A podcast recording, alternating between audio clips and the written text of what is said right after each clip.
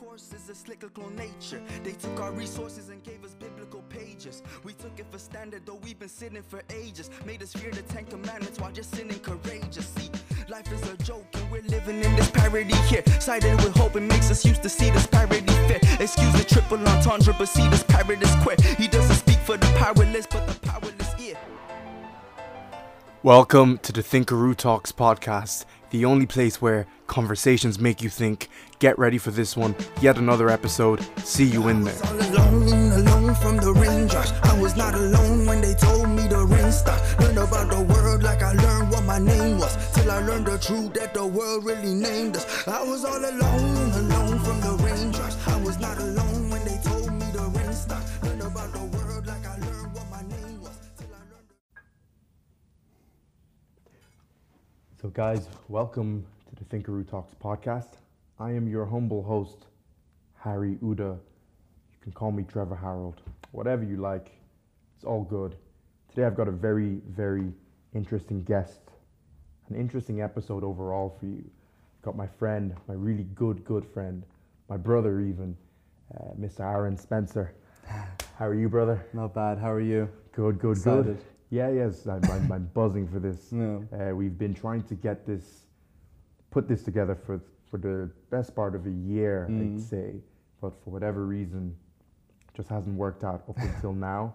And um, I'm really excited to get into this man's head. So Aaron is the uh, is the founder of uh, Small Square and Social Buff, and we're gonna find out all about those two brands in a few moments. Um, one of the reasons he's so interesting is I see him as a marketing whiz, but he seems to just have this innate ability to to to, to tell stories, to, to, to be able to build build a brand, to, to communicate a vision. And that's one of the things I admire about him, which is one of the many reasons that we're sitting down here. So yeah, over to you, Aaron. Um, would you like to introduce yourself in your own words to our listeners? Yeah. Um, yeah, so my name is Aaron Spencer, Aaron Spencer Higgins. Um, I uh, was born in London uh, and I grew up in, in Ireland. Um, I started many businesses in my life, um, some that went well and some that didn't go so well. Um, but uh, my two most recent ventures are client service businesses. Uh, so those that are not as uh, exciting as uh, as as many others may seem. Um, uh, Social Buff and Small Square. Um, Social Buff is a is a client service business um, for uh, social media. Um, so we consult, design, and execute on social media strategies. Both for personal brands and for businesses um, to achieve results.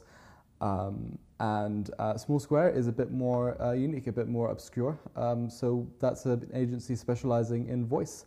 Um, and what we do there is that we um, strategize, design, and consult for voice user interface design. And what does that mean? It means that I was um, just gonna to ask that. Yeah. uh, Yeah. It basically means that we uh, create voice experiences on Alexa, on Google Home, and on um, other platforms um, that are voice first, i.e., voice based. Hmm. So, um, yeah, uh, that's basically uh, what, what Small Square does and what Social Buff does. Yeah, on, Right, on, on, right. on a macro level. Interesting. So I want to get into I get I guess the nuts and bolts of you know Mhm. Small Square and Social Buff, but I want you to, to like throw back to the very first, your very first venture into Mm. I guess the world of entrepreneurship. Yeah. And um, first of all, just for the listeners' sake, how old are you? 23. Twenty three. Yeah. And how old were you when you embarked on your first entrepreneurial journey? Um, it's hard to say. Uh, I'd say the, prop, the first proper entrepreneurial journey I had was when I was 13.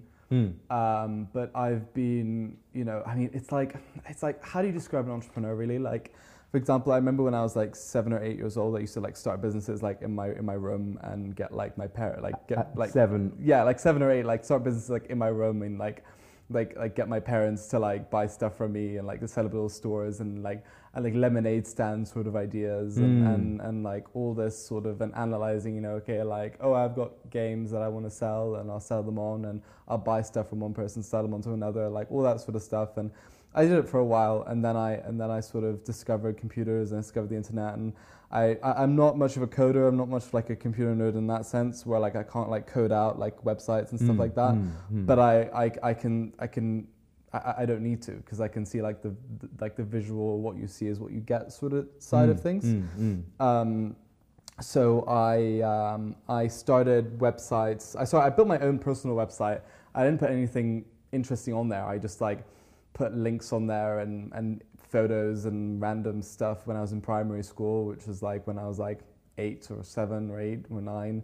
Um, and uh, and I didn't really do anything with it. It was one of these website builder things. I think it was uh, by Microsoft at the time. Mm. They did something, Okay. um, and then I started building websites using website builders, and I did it for other people. I did it for um, family, friends, and I didn't do it for any money. I just built out things, and, and I just used the resources that were there that made it really easy. So it was as if I was creating like a Word document. Like it became that easy. Hmm. Um, you know, all these website builders that, and yeah, and I did it for fun. And you know, uh, and then when I was 13, I was like, okay, I'm actually going to do this for other businesses. And the reason why I, I at find 13. at I, I 13. just want I, I want to emphasize that. so so you mentioned I mean there's a there's a time frame there. So Yeah. kind of 7 to 13. yeah, So you go from creating your own website using one of these website builders and you start doing Yeah. it for you know family and friends. yeah. Wh- What what how do you persuade them to let you take that on Uh-huh. as you know you're you're effectively still a child. I Yeah, mean, yeah. So what what what's that conversation like? What's was that Um, conversation like it was always like, uh, okay, I'm going to do it for you, and I'm going to do it for nothing. And if you like what you see, take it. If you don't like it, then don't take it. And I sort of had that that confidence at a very young age that I could do it. Hmm. Uh, and if you didn't like it, then I wouldn't be offended by it. So be it, and don't take it. Um, and Hmm. I, w- I was very proactive. So I was very like, okay, you want something. Hmm. I didn't I didn't go through proposals. I didn't go through you know documents or Mm. whatever else. I just it was very simplistic. It was very much like okay, you want it. Okay, here it is. It would be you know almost immediately after our conversation, I'd start and I would finish off like a, a a beta. Uh, or like a, like the first like drafts, and then I would like produce it.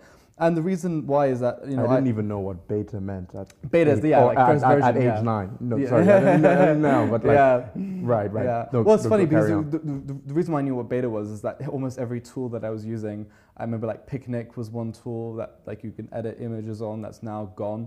Um, well, actually, a lot of the guys that started Picnik started PicMonkey. I don't know if everyone knows anyone uh, knows about that image editor, which is quite good.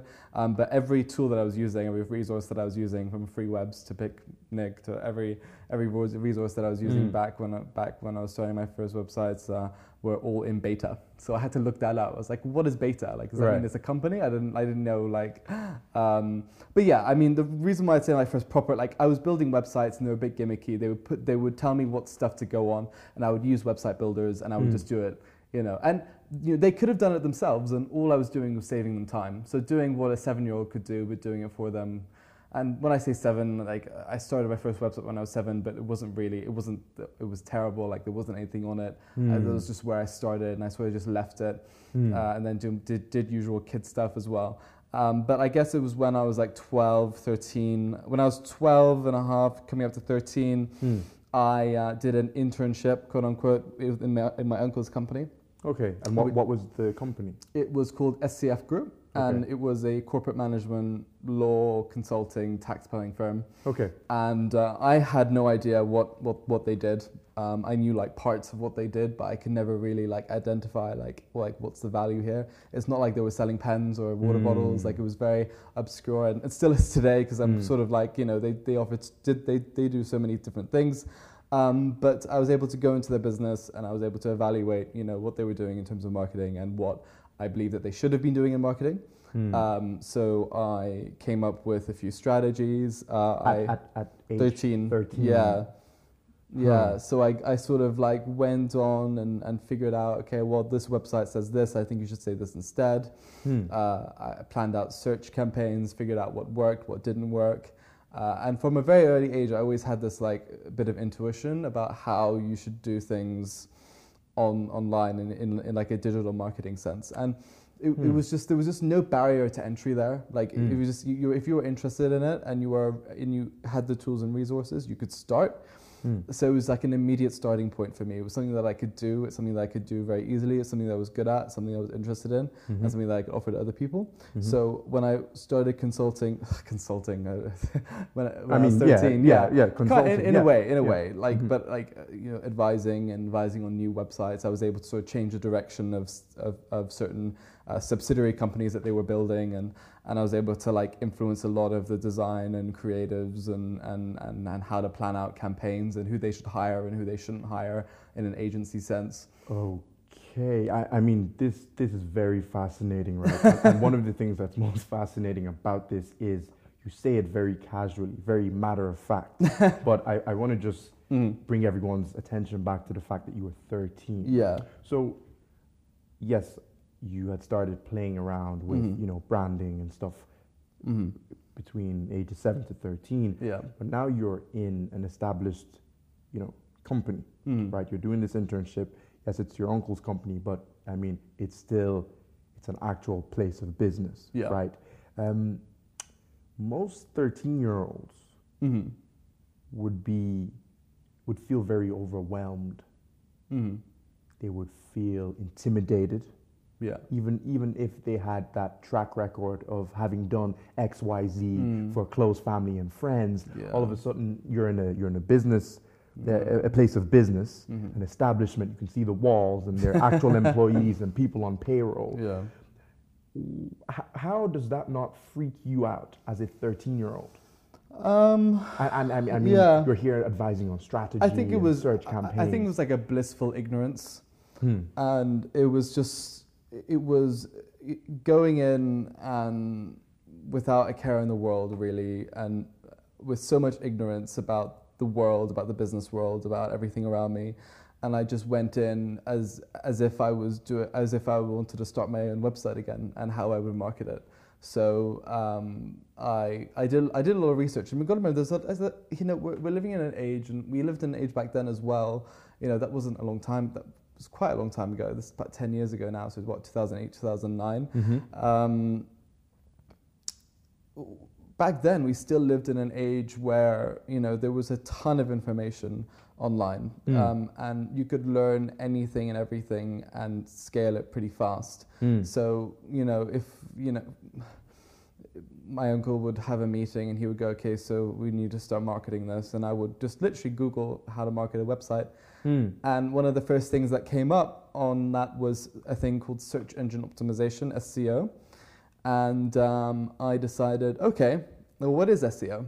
It's how to make your website more attractive to search engines in order to rank higher. So, you Hmm. know, some websites rank on the first page, Mm-hmm. some websites rank on the fourth page, Mhm. um, or rank on the 12th, 12th page, Mm. depending on how much content you have, how much backlinks, and all the rest, etc., etc. Right. And I investigated that when I was 13, and I was like, okay, I could definitely do this. And uh, I set up a company called Ranking Solutions. Okay, we just we've got to chill here for a second. Okay, so not only do you start playing around with your own websites at Mhm. age 7 hmm age 13, you go into your uncle's company Yeah, and you essentially start to uh, advise on strategy, yeah, right? And then you find out about SEO, Mhm. search engine optimization. yeah, And still, as a 13 year old kid, you decide, you know what? I want to set up my own SEO company. yeah.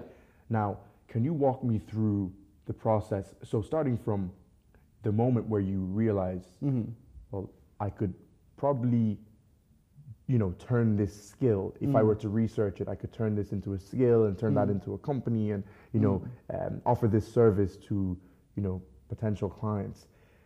What what is that?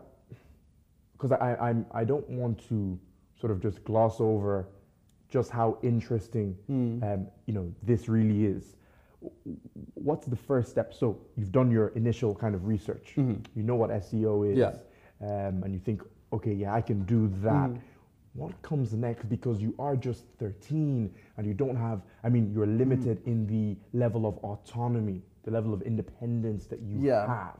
So how how do you how do you go from I think I can do this Mm-hmm. to actually setting up ranking solutions? Yeah.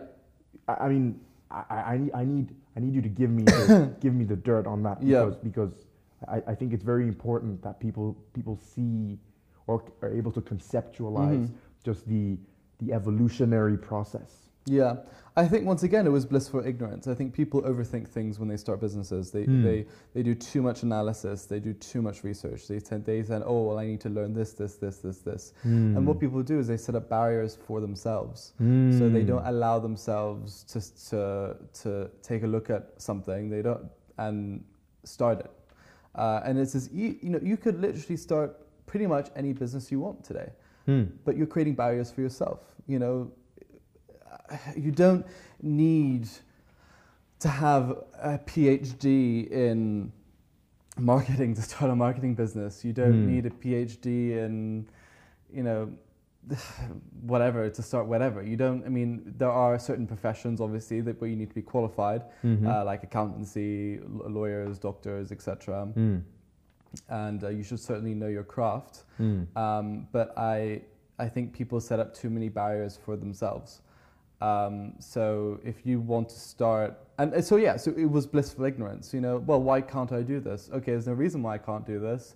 Uh, okay, so I'll just start and learn and just learn along the way. And you know, I had no idea what a limited company was. I had no idea how to start a company. I had Mm. no idea. I, I knew how to start a website. Mhm.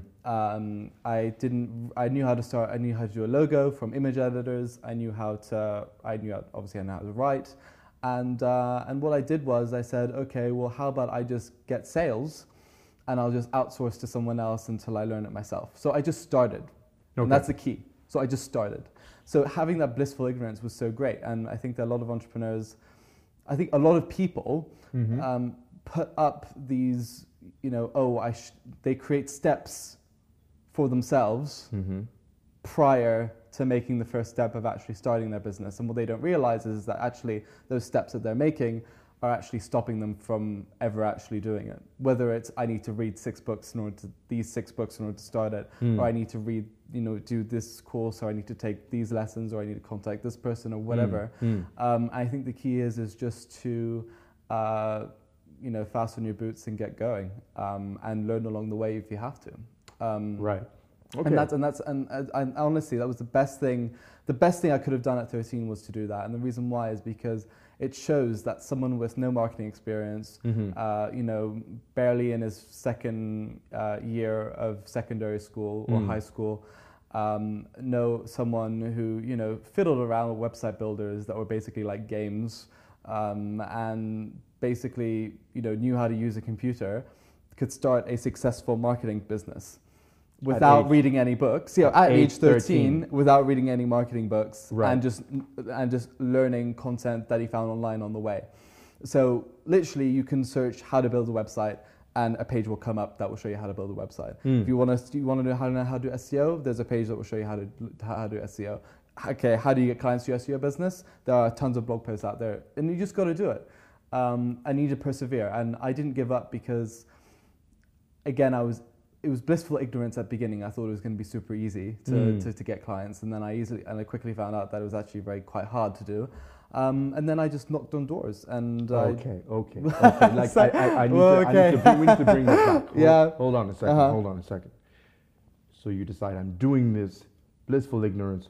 Yeah. How how hard could this possibly be? Uh-huh. How do you go about getting your first client? Because first of all, how do you do you register the company then? You Mhm. know, and did you did you have to um, get the help from a family member? Yes. Um, you know, yeah. so you register the company then how do you get your first client because i mean you are 13 Yeah. how do you get them to take you seriously Yeah. um Um, so yeah, so what I did was is that I positioned myself as a sole trader, so I didn't have to because I was scared of doing any accountancy stuff. hmm. Because you know it, it was it was a huge learning curve in order to figure out you know what type of business does this and what type what type do I need and what do I need to comply by and that's and that's Mm. still quite daunting today you know and you know uh, it's it's quite it makes a lot of business people nervous that they have to do their accounts by X Y Z date. They need to submit this to this. They need to Mhm. do this with Companies House or CRO or or the whatever tax agency are in the country. Mm. Um, so I just positioned myself as a sole trader, which was was pretty simple and and did a lot of research on that. But also my uncle ran a business that started businesses. So he ran a business that start that did company formation. So if I needed any help from that Mm. regard, I, Mm. he, like he would definitely help me, and I, he was a huge support um, and a, a huge, uh, huge influence and huge inspiration as well. And so was Mm. my so was my grandfather, and um, I, yeah, I mean. That's basically how I how I started up. And you asked another question that I think so, I forgot. So, so how did you get your first client? how did I get my first client? Yeah, okay. It's hard so enough to get prospective clients to take you seriously as an adult. yeah, As a 13 year old, I, I would imagine, you know, it's probably Mhm. a little more tedious. yeah. So, oh no, big time. But the, the great thing about the internet is, is that you can hide behind a computer screen and pretend to be someone that you're not. Now, what I mean by pretend to be someone you're not, I don't mean that in a sleazy way. I don't mean in that in a, in a you know changing my name and pretending to be you know Joe Bloggs who's 60 years old. Right. You're able to what what I mean by that is you have to hide certain things. So I didn't reveal my age. I didn't have a profile photo of me. I hid behind my logo and I hid Mm. behind the email address that I used. Right. So I had live chat and email address, and I rarely made any calls, which is probably the probably probably the reason why it didn't, you know, become a multi multi million pound company. But like it was just, I, I, did have to hide the age. I did have to hide my my high pitched voice. You know, Mhm. I did have to. Um, yeah, so I did have to sort of conceal and, and sort of shape an identity online that was quite different. So Hmm. my my internet identity when I was 13 and my identity when I was at school Hmm. was was sort of very different, and it was something that I I, I actually quite struggled with um, for a while, and probably we'll talk about it later. But, Yeah. Um, yeah. So and then how to get my first client? Um, I actually did knock on doors. Uh, I actually did go into businesses and I struck up conversations in such a way where. You know, I said, "Oh, you have such a cool website. Are you are you driving traffic to that? Like, how is that coming along?" I used to start um, This is all via email. Well, actually, no. This was in person. Actually, quite Huh. frankly. So that was actually there was only three or four occasions that I actually did that.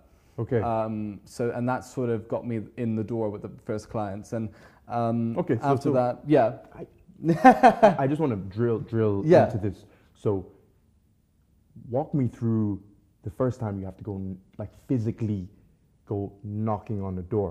yeah. Right. So what I what I mean by that is that I went into a uh, a tea uh, a tea shop. Yeah. and they and they sold specialist teas and um, I walked in and I was looking at the, their tea Hmm. and I, and I didn't go in with the with the with the purpose they they they were at the time they were they were near uh, where my grandparents lived in London so I, I went into their store and I was looking around and I got talking to the owner and I tried a few teas with him and he liked me I liked him like he was very like nice we chatted Did he um, know you were 13? yeah, no, he probably did. He probably thought I was like Mm. 15 or 16, probably. Okay. You know, I mean, Mm, mm, it mm, doesn't doesn't really matter. But it was just like a nice conversation. I bought, uh, I think I bought a packet of tea, and I said, "So you have an awesome website?" Because I looked at the website prior, just because Mm. I was interested. You know, Mm. I wanted to see what they did because Mm. they were right next to where I lived Hmm. and um, and he was like, yeah, yeah, it's all right. Like it was, you know, it was it was pretty, but you know, we just have it there for the sake of it. And I was thinking, oh, it's funny because you know, I'm sure that it's a great opportunity. The internet's such a big thing. Like I'm sure people would buy teas online. Hmm. And he was like, yeah, absolutely. You know, and then you know, we got talking about you know people buying stuff online and how people are going to be buying stuff on their mobile phone. And a, big disagreement we had was that I believe that people were going to be buying products and services on their phone Hmm. just as much as they would on their computer. Hmm. And obviously now that's totally true. But he Right. said no way, no way would people enter their credit cards and go through all that to, to shop. Um, but anyway, he, he saw that I was quite uh, passionate about about talking about marketing and talking about uh, selling online. I wouldn't even call it marketing, just selling online and stuff Selling like that. online, right? Um, and it sparked a conversation, and from there I was able to, you know, and I, I basically provided a lot of value because I felt like I needed to prove myself. Okay, interesting. The huge chip on my shoulder was that I was a kid. Hmm. And I, I knew that very well. I was very self aware about it. I'm quite self conscious about that, to be honest with you. Hmm. That I was, you know, I didn't want to be a kid. I wanted to be taken seriously because I knew that I could deliver. Hmm. And uh, I said, listen, you know, if you want some help, I can ha- truly help out. And you know, I did a lot of stuff, you know, for free, and I provided a lot of value, and I just played just the normal kid, and you know, they got a lot of value out, out of me through conversations and through things that I did for them, and then they ended up becoming my first client that was outside of the family. Ooh, You know, that was a huge milestone. yeah, big time. So that was a huge day for me, um, and it was only, I think, it was only like three hundred pounds a month. But back then, it was, you know, I mean, It was even even now, it was the- in yeah. 2018. I mean, Yeah, it was, it's, it was the excitement of getting a client and having someone outside the family pay you to actually do something that would Yeah. drive, drive value to them because no one outside the family would give you money for a service unless you actually did something about it, ab- right? Absolutely, Um, absolutely. So yeah, it was a proud moment and it was great. And um, they were my they were my client for, for a number of months.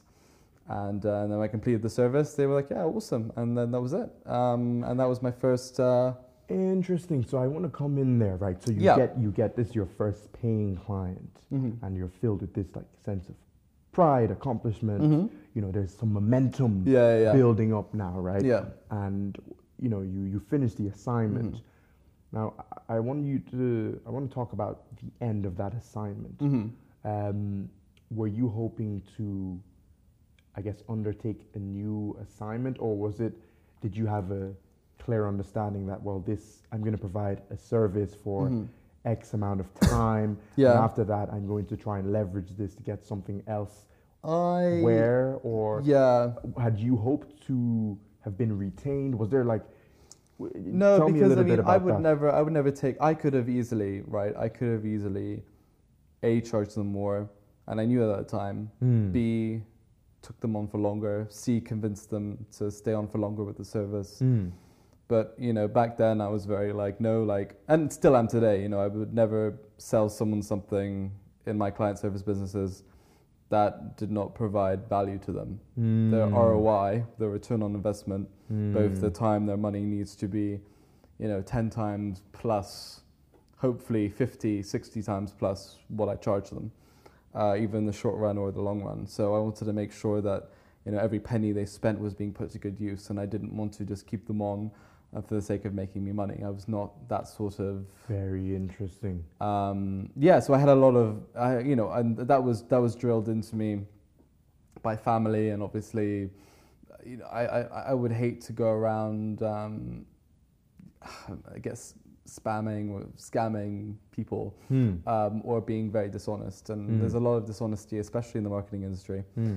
um, and that's something that I that I didn't want to be a part of. And and, and you know, I did a leave. You know, we'll talk about that deal in particular, but overall, in the macro of that first venture, Hmm. uh, I did leave a crazy amount of money on the on the table. Uh, in the sense that you know I didn't upsell, I didn't do this, I didn't do that. You know I didn't ask for this, I didn't ask for that, and that was just ignorance, and that was just the learning curves. And you know I, I, I learned that, and I realized that on my journey, and I Mm. was able to learn that stuff early on. Hmm.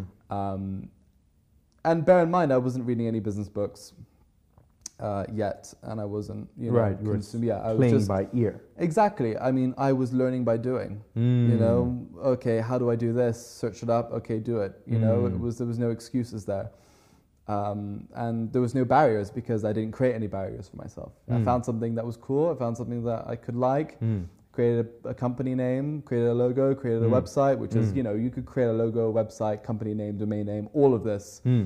everything that I did in not a day, in probably like two hours plus content, right?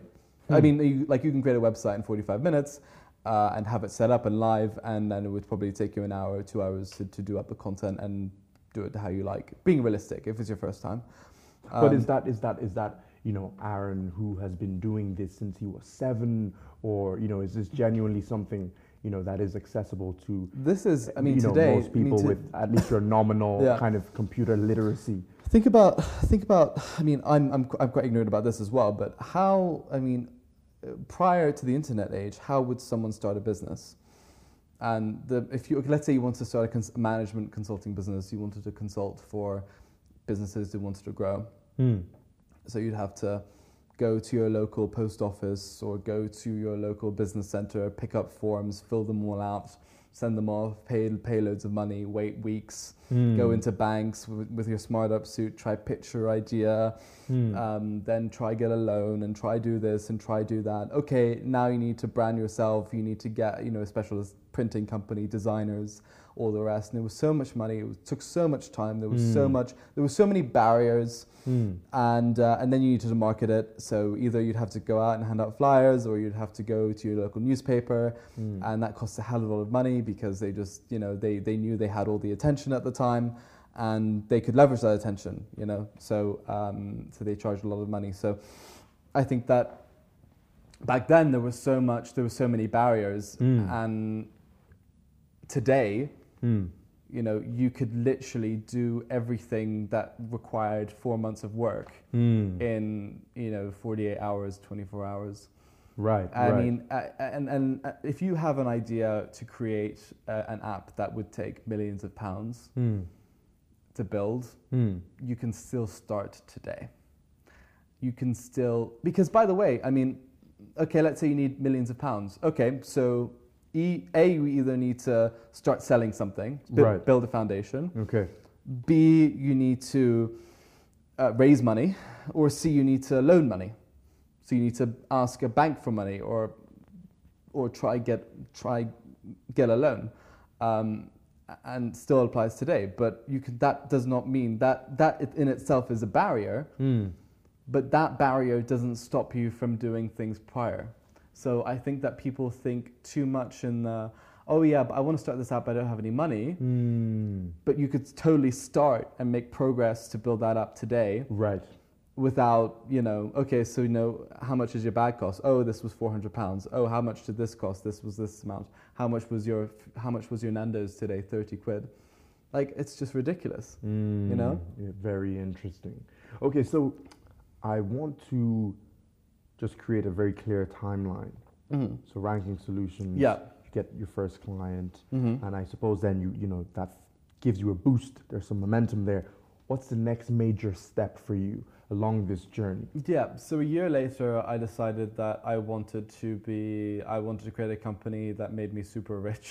Right. and this was again blissful ignorance, and this was like teenage me. So I was like 14, 15 at this time. Hmm. And about 15, about 14 and a half, 15, I was like, yeah, uh, I'm going to sell it. I'm going to sell it. And I basically sold um, the business. And what I mean by that, I mean the clients, the business model, outsourcing to people in Malaysia, the um, logo, website, everything, everything that the company entailed. Hmm. Package it all up and sell it. Hmm. And I sold it to a guy based in Lancashire Hmm. and um, he also ran a digital marketing agency Okay. and he rebranded his company to ranking solutions Hmm. Okay. so i think they were called like ad click media or clicky media or something Hmm, like hmm, that hmm. and he basically took my website took the my logo my name everything i mean Mm. what i mean by sorry my, my company name Yeah, not my own course, yeah. name and basically um, made his company ranking solutions Hmm. and um, and yeah it still operates today it's Hmm. uh, they hire i think 15 20 people Right. uh, they used my model for quite a while i think Mhm. uh, I, I think i'm not exactly sure and uh, i think they're i think they're still operating they're still based in lancashire Hmm. I think, and I think they recently, only in the past six, eight months. I always, I go on the website every now and again, just out of interest, you know, Right. see how things are going. Right. Um, I don't really communicate with the founder anymore, um, but uh, I think they're rebranded now to RS Digital or something like that. Hmm, and, okay. and yeah, no, they're going well. Um, so yeah, so I sold that at 14, 14, maybe 15, I can't really remember. And at 15, I decided, okay, I wanted to create a business that um, offered a software or a system or something that would make me money without me having to put in loads of work from a client service perspective. Hmm. And what this means is, is that I didn't want to, I wouldn't want someone to pay me and then pay me for my time and then to produce something based on that and then that, that would be the end product. So Hmm. the business model that Ranking Solutions, the agency had, would was basically that I, you know, would someone would pay me for you know okay I'll do you know 12 hours of work for you or my guy in Malaysia would be 12 do 12 hours of work with you and I'll be the middleman and then I would produce something and it was, it was very labor intensive Hmm. and so what I wanted to do is I wanted to create something that yeah it would be labor intensive in the sense of building the actual platform and the softwares Mm-hmm. But not labor intensive um, to the point where I would have to deal with the micro of every client and the micro of every problem. So I started a company called AHA. Um, A A. AHA, yeah, A Y H A, and I don't know why I chose that name, Right. um, but it was a short name, and I wanted to start something a bit different, a bit unique. Um, so I started something called an ad network, um, and I was basically buying and selling banner ads across the internet. Uh, and so I hired a developer in India, Mm-hmm. and I used all the money that I made from the sale of ranking solutions Mm-hmm.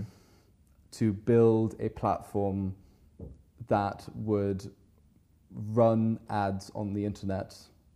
And what this means is that um, advertisers, people who wanted to advertise their business, would Hmm. upload banners Hmm. and um, basically like text ads. They would go into the system Hmm. and it would try figure out what websites are best for that banner ad Okay. and then it would connect them with publishers. As in publishers, what I mean by that is in websites who advertise, who put ads on, On their their- website. okay. So you know, let's say if you had a lawnmower company, um, you could put, put a banner ad for a lawnmower, and it would go in onto the network, and it would be put on gardening websites. But it would the system would do it au- au- au- automatically.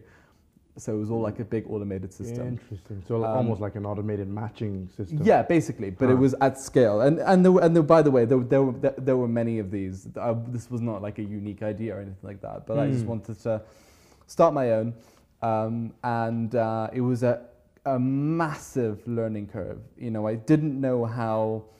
I didn't know any PHP. I didn't know any coding. I didn't know how. I know I, I was one of the few people who start businesses like this at an early age with no technical knowledge and no technical experience I see. and that was a huge, huge problem. And that's why today, anytime I see businesses starting up that are in the technology space without a CTO, Hmm. I think, oh my God, like there's so often do you see people graduating from business and economics or business and this and business um, with no technical skills whatsoever. Mm. And you see like a group of them or like four or five of them and they're Mm. all starting a, a technology company. Right. Oh, so how's it going to work? Oh, yeah, we're going to hire people. But they don't know the micro of their business. They only know the Right. macro. And this was So- something you learned at 14 E- Exactly. Because, half? because I was stuck in the macro Right. and I just sort of said, okay, here's what I want. Hmm. And I gave him designs and I gave him everything. And, uh, and then he just went out and produced stuff and it looked good, Hmm. but didn't actually work because, uh, because I couldn't see the back end of, I couldn't understand the back end of what, what was happening. Right. So I thought that yeah, everything is running pretty smoothly, and if some, there's a problem, then I contact him. So I was outsourcing too much. I didn't have a, a 50-50 split with someone who uh, understood the technical side of things. And what was that dynamic like? I mean, was there tension building up then on account of this? You could say discord. Eh, What, what was Yeah. what was the developers' um, attitude towards you, knowing that you didn't know the idiosyncrasies of you know, Yeah. this business? Um, I would say that he took advantage of the fact big time that I didn't uh, that I didn't fully understand everything that was going on behind the scenes. Hmm.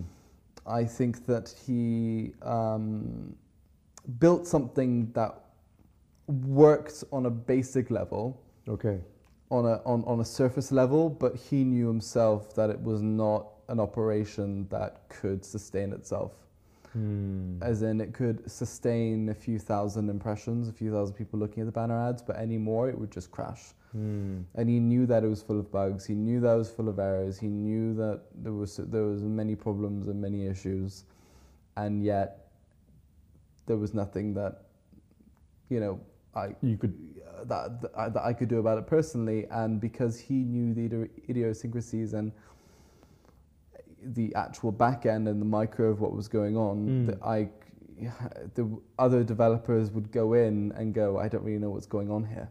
So I became reliant On- on him. Right. So, as a, a ignorant 14 year old who hired a developer in India, um, and and, and what I, what I, why I say hire a developer in India is because that created a, a gap. A, a you know he was very far away. Not it's as much it's accountability. yeah, exactly. Like Right. and like I, I couldn't walk around to his house and go, hey, what's going on with this? Hmm. It was very much like he lived in a different world Mm. um, to, to where I lived in the sense fro- from from a geographic perspective. Hmm. Um, so uh, it was really it was it was a tough time. Um, it was really stressful, um, and I persevered and persevered, and I made no money, and just built, built, built, built, built for three and a half years. And, and when you say built, built, built, built, built, I mean, is this in the face of like complaints from from from, from customers? So this And, like, was and when you say build, what exactly does that mean in this context? so so this was the this was a technical build really. So I Ah, de- so I designed it out. Yeah. But then after that, it was technical, and it was just tech. It was just loads of technical. This doesn't work well. This needs to be fixed. This needs to be done, and you know this needs to be redesigned, and we need to redesign this, and we need to do this. And it was it was a con- it was a battle. Consuming yeah, resources. It was literally. It was just. Uh, so it was just. Uh, it was just. I was just spending money and spending time and Mm. spending Hmm. everything I had Hmm. um, and literally all the work I put into it was just me putting in work to the project, putting in money to the project. And I got to a stage where I said, well, I've put so much money, Mm-hmm. so much effort, Mm-hmm. so much time Mm. that, you know, a little bit more and it, it's worth it because I've there's, there's so much sunk cost that a little bit more and then it will be finished. I Oh, a little bit more, then it'll be finished. A little bit more, it'll be Right, finished. And Right. It was I learned like so a many lessons hole. from. Yeah, I mean, it was ridiculous, and Mm. you know, anyone, any lateral thinking person, and I got, I got very emotionally involved in the business because I've worked so hard for it. I worked. Um, I I hired someone that uh, wasn't wasn't 100% competent or capable to do to do the job, and I knew it, but yet I kept going. Mm. Uh, I allowed someone to create a system Mm. that uh, other developers and myself couldn't understand. Mm. I didn't have a CTO or a co-founder that I could share worries and share concerns with, and a, and a co-founder. The biggest thing I have is that I would hate to have a co-founder who is like me. Tell me, tell me exactly what you mean by that. I, why teams work, in my opinion, the best teams are, are diverse teams. Hmm. So, if you have a founder, Hmm. if you have a co-founder, for me, I'm a marketing person. I like sales. I like um, making things look good. I like uh, creating branding visions. I like creating Facebook ads, Mhm. social media strategies, blah blah blah. Hmm. I want my co-founder to hate all that stuff, and I want my co-founder to be very technical. I want him to be right down into the numbers, or I want him to have like something. I, if if I could find someone who's polar opposite to me in every way possible, Hmm. um, I would I would try to do any, anything and everything in my power to try and make him a co-founder in any venture that I was starting. Um, Eh, because Can, I- can I Mhm. ask? It, Yeah. It, it- could that be? Is that an ideal? Mhm. I mean, it is an ideal, Mhm. but um, as much as it is an ideal, does that? Is that? Is that like if it came down to it? How desirable is that? So someone who is like a complete counterbalance. Mhm. because I mean, um, I, I understand where you're coming from, but Mm. but but another important um, facet of like a team dynamic is cohesion. Mhm. So I, I, I just wonder, might Mm. that you know present a problem in a, s- in Mm. a you know in a particular yeah. context? Um, yeah, I mean, totally. I think that I think there needs to be a coherent macro vision. Hmm. So as long as they're, you know, when I say someone who's polar opposite to me in in in every way, Hmm. I guess the only thing that sorry, I should have clarified that. I guess the only thing that needs to be consistent would be the macro vision of where the business should go. Got it.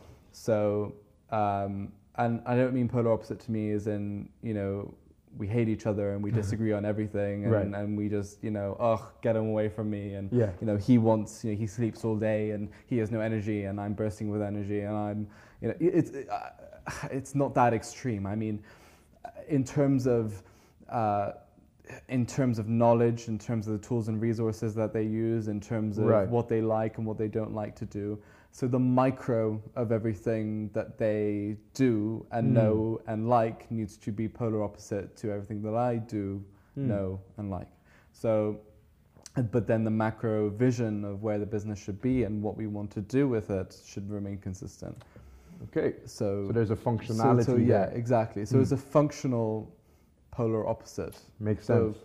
but what I found is as well is that people who are polar opposite to me in character, in in every way, shape, and form, I work best with because it's just I appreciate and understand how how different they are, and I use that to my advantage. So, um, you know, if if there's a, a massive sales call, I need to be on with someone who's extremely extroverted. I would uh, that that would be something that I would do, and if something needs to be coded out or developed in, in a mathematical manner or if it's something to do with you know complex numbers or whatever I would I would then get uh, my my co-founder to do it um, and I think it's just you know there's equal amount of work there Mhm. but it's just I want there to be like a, a polar opposite in terms of the micro Diversity in ideation.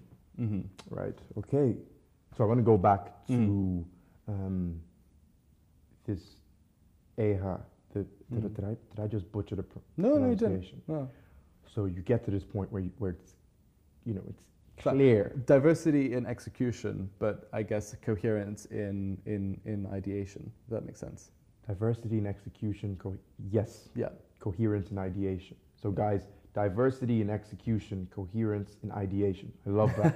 um, okay, so we get back to this. Let's go back to so AHA. You, it's Mhm. quite clear at this point that mm-hmm.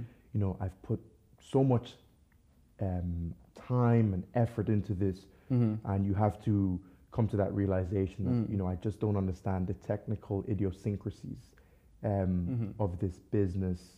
Um, you know, the the the, the product Mhm. itself is not functioning in the way that I would like. yeah At what point do you abandon it? Well, at what point did I abandon it? It's as if I, through the latter, you know, so it took three years of three and probably three and a half years of building, hmm. and in the latter year and a half, two years, was a point where I abandoned all lateral thinking and based it on emotion and based it on previous sunk costs. I see. So it was a continual demise of my interest and excitement oh God. in the business Mm. and belief in the business. Mm. So it w- there was a continual demise there for the Mm. latter of the two years, Mm. uh, despite the fact that my emotions were making it making me give more money to it. Mm. Um, and then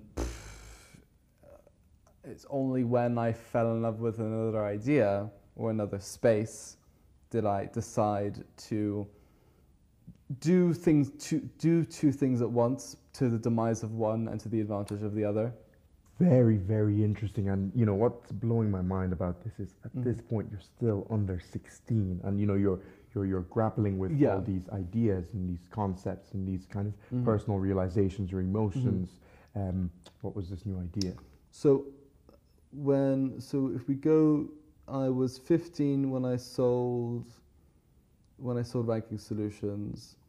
And then when I was 16 so 17 so I was about 17 years old about come yeah so about about 17 I uh, I sold AHA and sold it to someone. I said look listen here here are all the problems with it I was very upfront. Here's all the problems with it. Here's Mm. everything that's going on. Mm-hmm. But I have all these connections. As in, I have all these people that, because the, the marketing and selling side of AHA was something that I could easily do and something that I had to stop myself doing because the technical side wasn't right. There was no foundation there Mm, Okay. and there was no cash flow. Hmm. So it was the worst business in the sense that I was starting, Hmm. But I couldn't complete orders. So I would get I would get payment offers. Hmm. Okay, we'll give you thirty thousand dollars to advertise this banner ad on cro- across these platforms or Mm. this pop up. I would say, great. Hold that thought. Hmm. Let me get back to you in two weeks. Right. and it would so I I just lost so much money. Um, so sorry to answer your question. I was about seventeen and I sold uh, my uh, Sold I sold AHA. Yep. yeah. And uh, then I did my leaving cert, so one year, which was full of. I had an idea in my mind, but I didn't fully execute on it because of I wanted to prioritize my my leaving cert, um, which I hated. Like I, I, I hated having to study and all the stresses and worries of doing the final exams and all that. Hmm. Um, and I did that, and then soon, the day after my last leaving cert exam, I I um, I started designing and developing a website for my new idea, which was a gluten-free community. Hmm. so am, am, am I going too fast? Am I? Will I slow it down? No, no, I'm, I'm, I'm, I'm, right, I'm right here with you because this was around the time that we met. Exactly. Right. Yeah. So we met early days Deliac. Um, I, Deliac being the name of. of Sorry, yeah. Delac. Yeah, Delac was a name, was a business, was a mobile app for those who are on a gluten-free diet. So those who are suffered with celiac disease, Hmm. um, those who, um, yeah, who had gluten intolerance or didn't or didn't have gluten for whatever reason. Mhm. Um, that that is, um, and I created an app that. Uh, allowed people who are on that diet to find restaurants that cater to their requirements Hmm. and then offered an additional value incentive, uh, which was a discount, free drink. Hmm. Uh, a lot of the time, it was fr- a free prosecco.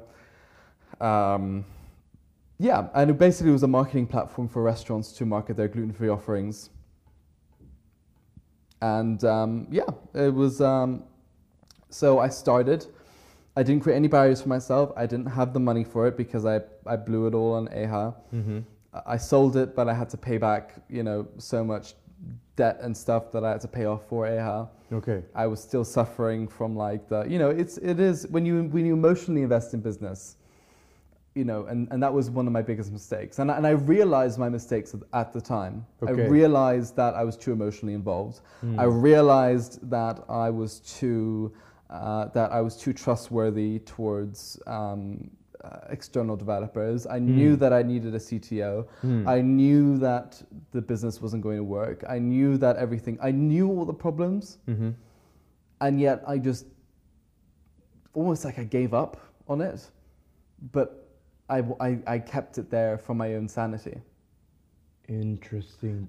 Does that make sense? So it's Like, just. yeah, I'm trying to grapple with that. Um, It's almost like AHA became part of my identity because I used to work all day and all night on it. right. And I didn't want to give up on something that I worked so hard towards.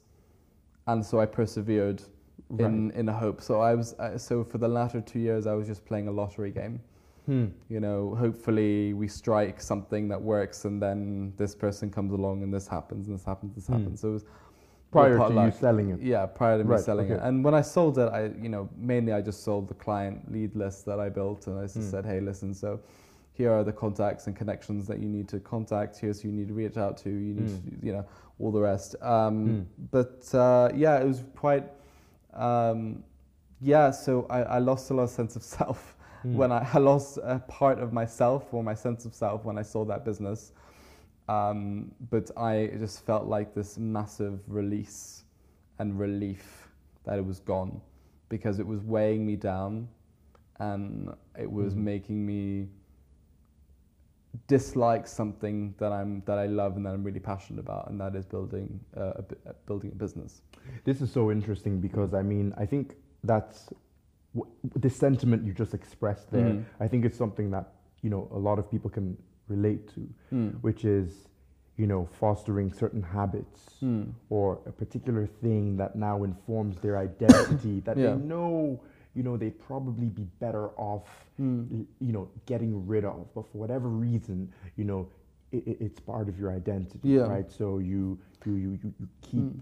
You keep it in in, in Yeah. proximity. even if it's toxic to you and it's draining you Yes. in a financial or moral sense. So happens in relationships all the time, whether that be friendships or marriages or whatever. People still go. People keep going because of the safety and security they feel. Mm. It happens in employment as well. People feel that oh well, I'm earning money. I have a Oh, mortgage. yeah. I have families. I have this. I have that. I've got security. I like Mm. this person. With good re- with, with good Yeah. reason. Though, exactly. Yeah, yeah. And, and like it's t- totally things. lateral thinking. Yeah. You know. Yeah. But if they ultimately hate something or despise something, whether that be their spouse or their Hmm. or their a good friend of theirs, Hmm. they you, you, you- you become reliant on that toxic substance, even though it it's it it basically pulls you down. Um, so it was it Hmm. was and in a sense it was bringing me up in the short run, i.e., you know, oh, it's still running, it's still going, two more weeks, but Right. in the long run, it was bringing me down, and I knew that Interesting. and I and I and I, and I and I didn't believe for a second. Not even one percent of me sort of believed that it was going to be successful or it was going to be anything. Um, so I kept it for my own sanity and for my own personal selfish reasons, and it was Mm. costing me a crazy amount of money, Mm. and it was yeah, it was toxic. And so what I also learned from AHA was I, I mean AHA was the biggest learning curve for me and, and, and- was the biggest learning experience for me more than un- what university taught me and more what uh, what school taught me it taught me how to deal with people it taught Mm. me how to deal with problems it taught me Mm. how to put out fires Mm. it told me you know when to be firm when to be it also, also taught me how to sell it taught me how to problem solve it taught me how to growth hack it ta- taught me how to um, it, it, it, it, while the programs didn't work, it, I, I, I was still learning how these Web 2.0 complex web programs worked. Um, and yeah, so it, I, I did learn a lot from it, Mm. um, and I'm grateful for that. Hmm. But at the same time, I should have listened to my gut instinct uh, right from the get go. So now, when I believe that something is gone, I don't think of the sunk cost, I just cut it and and move on to something else. Um, okay. And I would never invest. I never invest emotionally in that sense in a business. I would always make sure that I have a very lateral thinking approach to it, um, in the sense that I would never. That I, I that I would always think of the numbers and think of the actual potential rather Mm. than my emotional. I, I now don't consider businesses as part of myself, but rather a, a tool or a resource that I can leverage, rather than something that I consider part of me. So it's a more external thing now, rather than something that like that Mm. like oh no, I am my business. The business is me. Whereas I considered that prior to AHA, but AHA taught me to really separate my two identities. I- just want to hmm just want to reaffirm, or Mm. not sorry, not, not not reaffirm, restate what you just said. Sure. So you no longer look at businesses as Mhm. a part of your personal identity, Yeah. rather they're an external vehicle that you can leverage. Exactly. Okay. Um, you spoke about emotional, being emotionally attached or emotionally involved in a business. Yeah. Um, I can see. I mean, just listening to you know the story of AHA and how that you know Mm. kind of unraveled. Um, it's it's a very interesting illustration of how uh, being overly uh, emotionally attached to to to a thing hmm could be anything, could be a Mhm. relationship, a business, Yeah. whatever, uh, can can lead you down a rabbit hole, right? Mm. But would it be fair to say though that you do need some like a certain degree of emotional involvement or attachment to your business venture, even if you are looking at the numbers and Mhm. looking at you know what Mhm. what, what is worth um, investing in and Yeah. what you know prospective directions Yeah, I in. think yeah, I think there's a clear there's a clear line, there's a clear distinction there. You need to, I think that in order, if so, if we're talking about entrepreneurship, we're talking about starting a business. You need to love, you need to love doing it. You need to love whatever you do, Hmm. and you need to love entrepreneurship, and you need to love starting your own business because it's not a practical thing to do.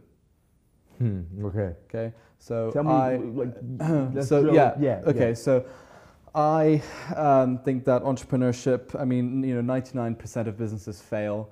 Uh, well, that's something so around around that figure or whatever it is. I don't know the actual statistic. Probably should have Hmm. looked that up. Hmm. Um, uh, it's a very, it's uh, it. So It brings a lot of stress. Mm. It brings a lot of financial concerns and worry. Mm. It brings uh, a lot of expenditure. Mm. It brings a lot of uh, personal problems, like Mm. with between family and relationships, and a lot of Mm. strains. You have to work incredibly hard, Mm. and the return that you get, especially in the short run, is normally very, very little, very, very small. And it's only if you love it so much can you persevere with it and start. It, only if you love it so much can you start and persevere with it and do everything in your power to make it work. Because if you don't love it, then you'll give up. Because it's it's I mean, starting your own business is, is an insane thing to do, and it still is. And I don't understand why why it's so glorified because it's ridiculously tough. It's ridiculously difficult, and while it's ridic- ridiculously rewarding, Mm. those rewards don't come in the short run. They come in the long run. Okay, so it's it's it's it's it's a long term process. yeah, there's no there's no getting around that. I- Desperately impractical, and it's Huh. not something that I would advise or recommend to anyone who didn't love it. Very interesting, and I, I, I suppose I'm very glad that you you shared that Mm. because um, entrepreneurship now is very sexy, right? Yeah. Um, everybody wants to be an entrepreneur. It, it sounds cool. You put it on your Instagram, on your Yeah. LinkedIn, and all of a sudden I'm an entrepreneur. Um, and I've spoken to certain individuals who have Mhm. branded themselves in this way, Mhm. um, but I've gotten the impression Mhm. um, and of course, I can't say with absolute certainty Mhm, because who yeah. can? But I've often gotten the impression that they perhaps have um, they don't have a, a they're not very well acquainted with the very real, very tangible uh, challenges involved Mhm. uh, with uh, being an entrepreneur and you know the, the, the, the mental volatility that Mm. follows from you know the uncertainty Mhm. and the, the anxiety the fact that you might have to sacrifice your relationships your your, your physical health Yeah. your mental health Yeah, absolutely. um, so i mean what, what piece of advice would you give to um, somebody who has an entrepreneurial spirit Mhm. right? And is looking at this kind of uh, entrepreneurial Mm-hmm. culture, you know, this very kind of trendy Mhm. entrepreneurial culture, but doesn't quite know if they have the the, the stomach for the uncertainty. Mhm. You know, they don't really want to jeopardize their relationships Mhm. or their physical health. Is there a way, like just from your point of view, is there a way Mhm. around that? So I, I, I know Is there a way my to dip your toe in the water without? yeah, I mean, yeah. or how do I how do I fan that flame within myself that, that that tells me, you know what, you're an entrepreneur. Yeah. You want to think outside the box. You want to try new things, but I still want a certain level of security. Yeah. You know, because I do have kids, or even if I don't have kids, I, I just like I like security. Yeah. Yeah, what, what what?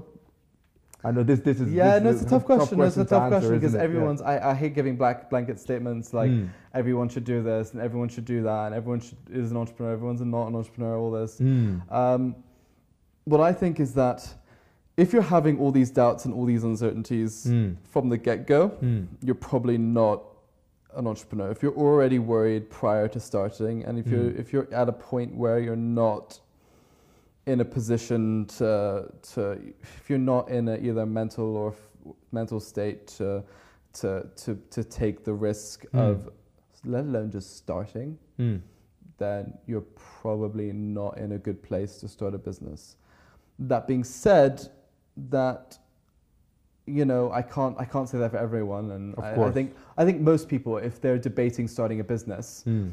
Um, you know, they're they're watching a few motivational videos Mm. and they look at you know uh, the found you know Mark Zuckerberg and all the rest, and they watch the social network and they want a Mm. piece of the pie. Mm. Um, but they're, they're risky. It's scared, and you know, the worst thing is is that people trying to find a business idea.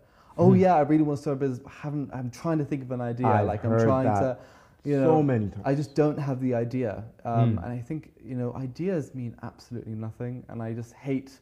You know, everyone has an idea. A million people had an idea for the for, for Uber before Uber came along. Mm. Some people had the idea of you know a, a phone that could play music and do all the rest. Mm. Some people had the idea to do uh, to set up a I don't know. The, I mean, what's what's Everybody has an idea has for an app. everything, I'm you thinking know? about this app You know? How many times have you like, heard that? Exactly. Like if I if I put everyone who did, you know, if I put you know a thousand people into a lecture hall, Hmm.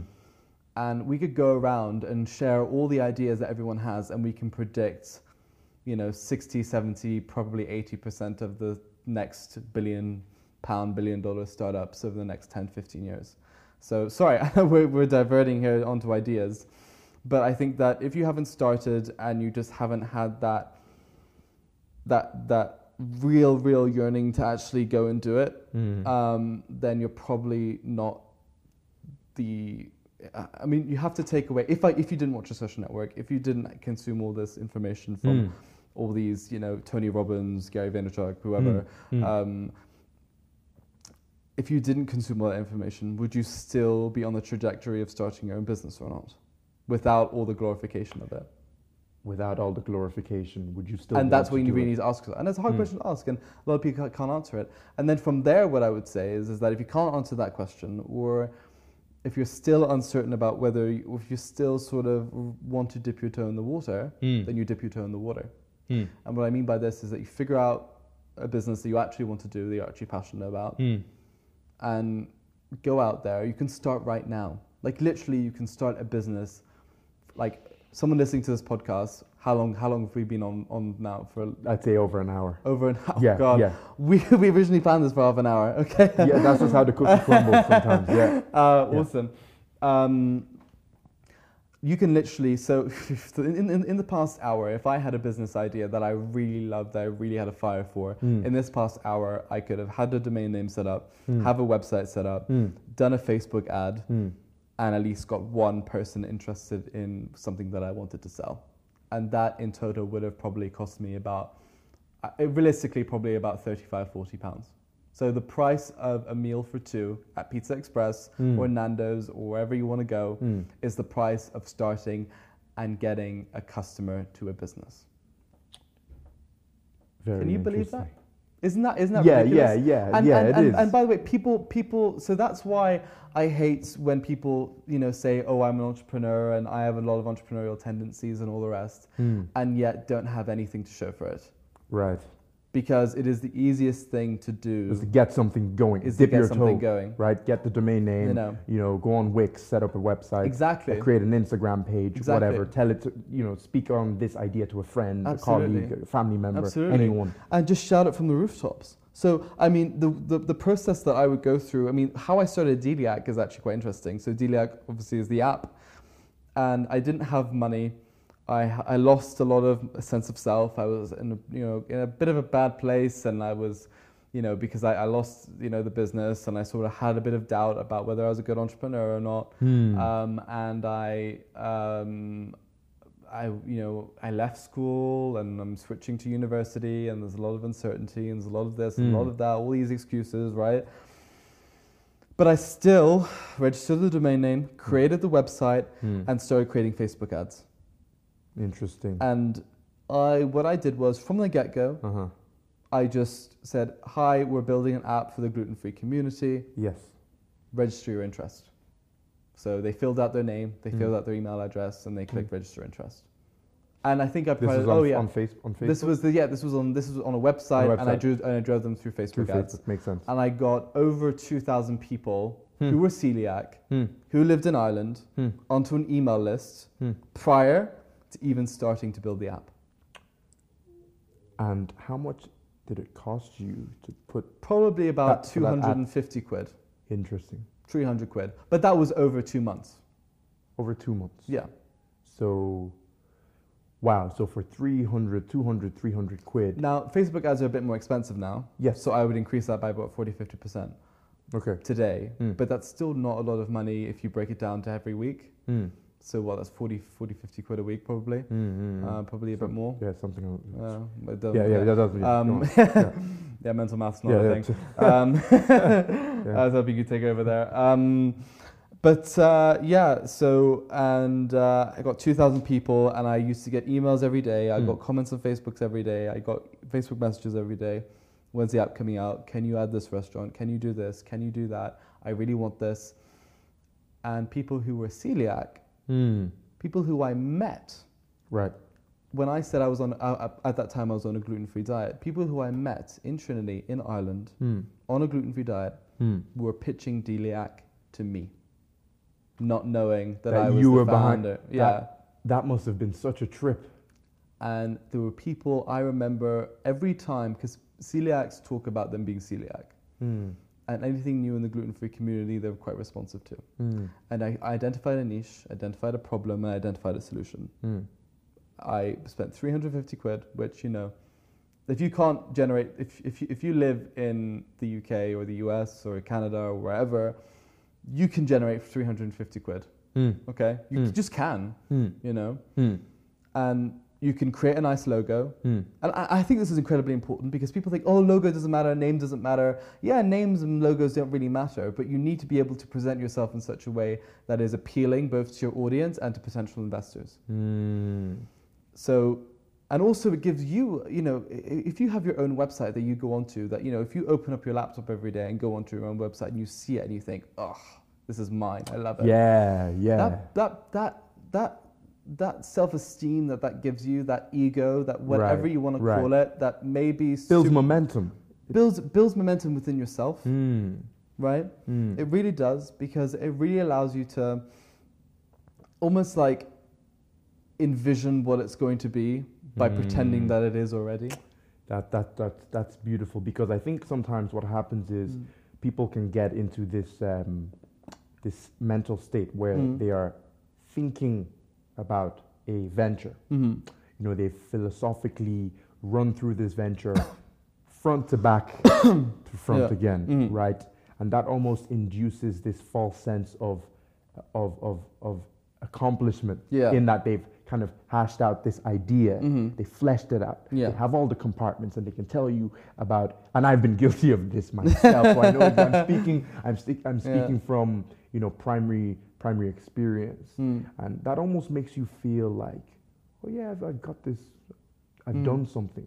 Whereas you, you, you really haven't. I mean, apart from Mhm. having articulated this, this Yeah. idea, Mhm. this concept, Yeah. it's not enough. You really do have to take the next step, any step, a Yeah. step to actually, you know, transforming this Mm. from just a mere concept Yeah. to something tangible. And th- there's so many reasons why people don't. Firstly, they think they're, a lot of the time, A, they build their own roadblocks. They build their own barriers to entry, which we talked about before. Absolutely. So, oh, I need to read this book. I need to do this. I need to be able to have this. I need to have this money. I need to have that. Hmm. Like f- to, for me to build Deliac at that time, I didn't have any personal money. Hmm. Um, I didn't have money.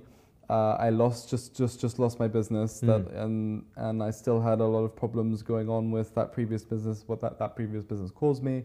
Uh, there was a lot of self doubt there. There were a lot of personal problems there.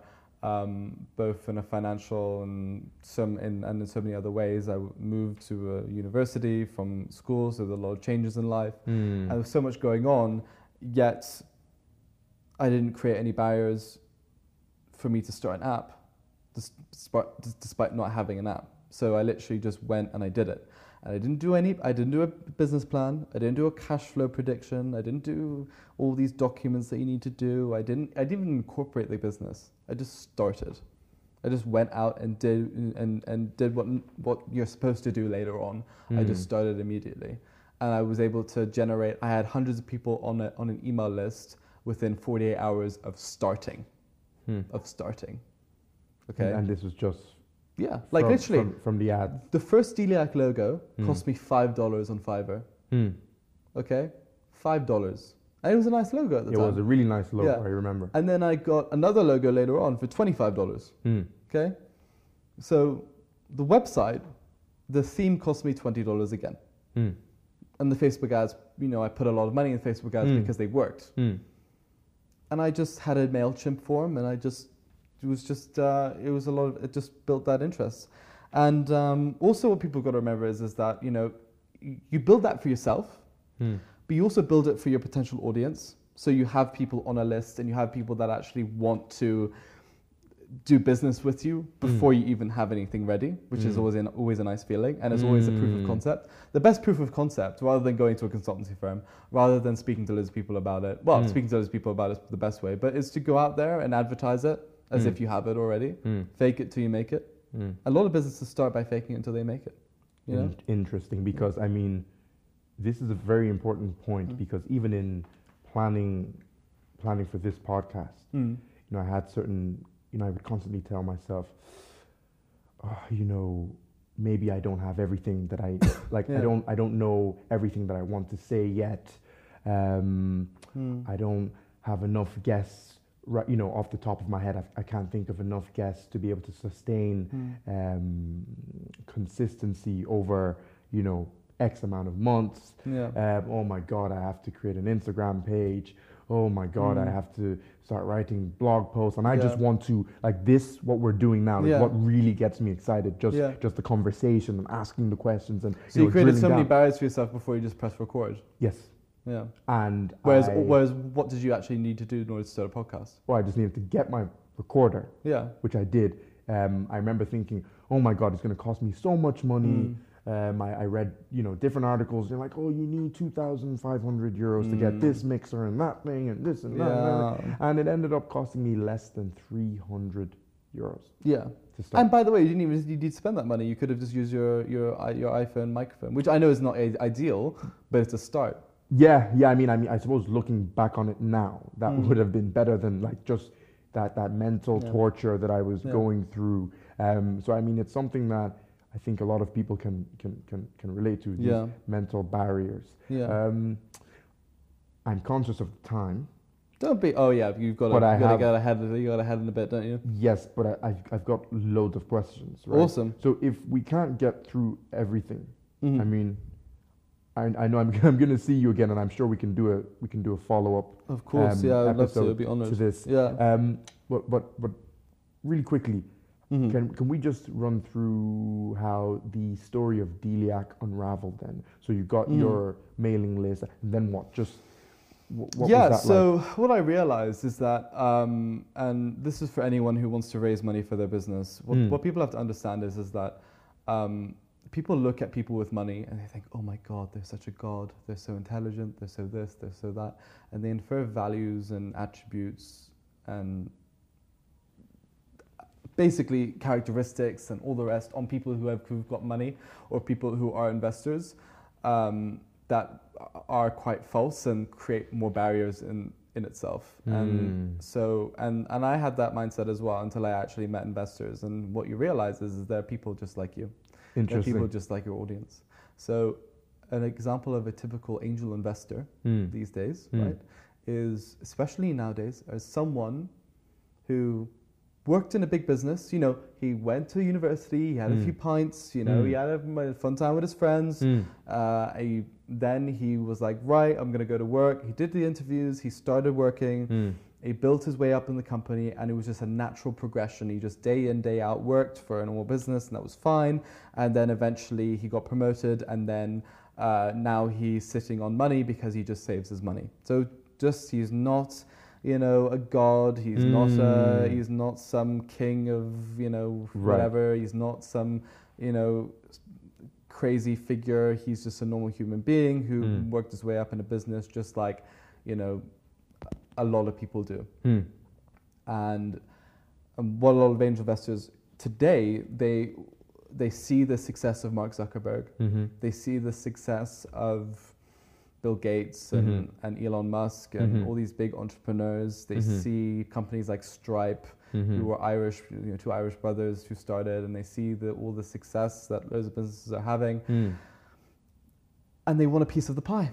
Mhm. So, some normal guy out there who's just like your audience, who's Mm. just like your customer, Mm. okay, is interested, uh, watched the social network, was inspired by it, and decides, yeah, I want a piece of that pie. That's cool. And he can be influenced just as your audience is influenced. And what I mean by that is that if you, uh, rather than, you know, okay, have business plans and have the cash flow statements because they're the requirements that you need to have in order to raise, raise investment, because that's what society have told us that we need to raise investment. Mm. But the real thing they're interested in is what you have right now. If you have an email list or a list of people that, you know, if you have a, a, a, an email list of 2,000 people who are Hmm. interested in your business, right. If you have a, an amazing website, an amazing logo, Hmm.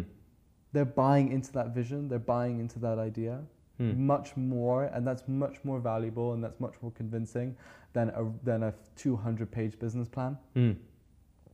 I didn't do a business plan for Deliac. Hmm. I didn't do a cash flow statement for Deliac. I set up a website. Mhm. I set up a, a really nice Facebook ads. Hmm. And I set up an email list of 2,000 people. Mhm. And I said the proof is in the pudding. And is this what you said to? I said to an investor. Wow. And how And he offered me money. I turned it down. you turned it down? Turned it down. And what was Because that? I didn't need it. so why were you there? Because I only because I only realized after that I didn't need it. But I wanted to. I was there was there were, there were many reasons why I why I, I did that meeting and that meeting in particular. It was, God, it's it's hard to explain, but I guess a I wanted to prove that I could raise money to it, ru- could raise money for it. So it's sort of like a an ego booster, Hmm. an ego booster also for the business. Hmm. Um, it was also to, yeah, I mean, really, it was just for that reassurance that I'm on heading in the right trajectory. Hmm. And I, and I don't know whether I really needed that or not, but that's why I did it. So that reassurance that what I'm doing is right. Right. And that's totally contradictory to everything I just said about he's just a normal guy who has the money Ah. saved up. Right. right. Right. Right. But I wanted to prove myself that my theory was right Interesting. and prove to myself that Deliac could raise money and therefore could work. So, and then as soon as that happened, the whole anguish about Delia, uh, but sorry, the whole anguish about AHA was just removed, right. Because you you disappeared. you it almost kind of reinvigorated your self. Exactly, exactly, That self belief. exact, exactly, Very and, and, and, that, interesting. and that belief in, in in that business. So. I was really, um, yeah, and that got me really excited, and it proved my proved my point about um, how a lot of angel investors or about a lot of people who are willing to give you money are just like you and me. They just look at who you are, they look at your own personal attributes, and they look at what you've done so far. And have you gotten your hands dirty? Have you not? The worst thing you could do is approach an investor, look at my business plan, look at my cash flow. Okay, what have you done? Nothing. Oh, bye. Right. This is this is this is very fascinating. I mean, the the amount of value that that I mean you've created in this conversation. I mean, just gem after gem after gem. so I mean, you know, Uh, I, thank I, you. I appreciate. No, it is truly. I mean, I mean, uh, you know, I've been excited about being on this podcast for a long time, and I really do admire and honor. Uh, firstly, I'm honored to be here. I'm absolutely flattered that you asked me. I was shocked in a way because I didn't think that. Um, that you know, obviously, you ha- you have so many interesting people that you want to talk to, and obviously, I, I, I never thought for a second that I never thought for a second when I was growing up that entrepreneurship was cool. I Mm. tried to keep it a secret, Mm. and uh, I was actually made fun of for it at school a lot Mm. uh, and I hated it, and Mm. I tried to keep it as, as secret as possible, and I, and I d- denied that I started businesses and all the rest. Like I Mm. hated it. Mm. Uh, and I never thought for a second that I would ever be on a podcast or be in a or you know be interviewed in this way. Mm. Never thought that for a second. Never thought it was cool. It was just something that I loved, and that proved to myself that I never needed the likes of Gary Vaynerchuk or Tony Robbins or whoever to, to psych me up because I was already psyched up myself, even if everyone hated entrepreneurship. I think that's also going back to the question about um, whether whether you know you should be an entrepreneur or not. You think if if everyone thought entrepreneurship was the worst thing that you could do and it was the most uncool thing, and you were a loser if you were an entrepreneur, which is what a lot of people thought back in the day Mm. and, lot, and what a lot of people thought of me when I was at school doing this, Mm. uh, would you still do it? So fascinating. So I mean, how did the Deliac story end? The Deliac story ended pretty. Um, I, I became a growth hacker and I started doing a lot of marketing for Deliac. And uh, what I realized was that um, it was that restaurants were living by the skin of their teeth, and all rest all, all, all small restaurants struggle. Hmm. Okay, there's not you know other than the Michelin stars and the McDonald's and the chains. Mm. Other small businesses, other small restaurants struggle to make a profit. Mm. They really do struggle to make money because of all the expenses they have. Mm. And so I was jumping into a market where I was mainly helping small restaurants because big big brands can build their attention quite easily because they've got the budgets to do so. Mm. So really, the app really helped small restaurants, but those small restaurants couldn't afford to pay that extra mile in order to get a, a higher return on investment. They just couldn't take that risk. So they were averted to risk, and it was a very. I was struggling to to convert and to close restaurants on deals. And while it did make money uh, on, on, on the on the on the on the B two C on the consumer side as well, um, I yeah, it was it was a struggle, and I struggled with it, and I had then that same thing with AHA, with that that I struggled to see where I struggled to see how I was going to bring it to where I wanted to bring it, Mm. which was to and, and not even in a financial sense, just in a sense of where I wanted to grow the app and my vision for it. And once I realized that it would be uh, a struggle Mm. not not that it would be a struggle because I don't mind the struggle. I just I just I didn't see that I was the right fit or that it was the right time and for the business to really go to where I wanted to go. And it was my fault that the reason why the reason why the business is a hundred million pound business today was my fault. It, it it's always the, the entrepreneur's fault. Hmm. You know, Okay. I, I can create a bin bag business tomorrow, Hmm. and the reason why it's a hundred million pound business is my fault Hmm. that's another uh, story for another day. Um, but I felt like I um, I built it to a certain point, and I was um, I was the wrong person at the wrong time to make it what I wanted. To, to basically uh, sort of struggling how to how to structure this. That's but, okay. But We're all how do I? Yeah, uh, and I know you're not going to edit this out, so uh, um, I was I was struggling on where I should.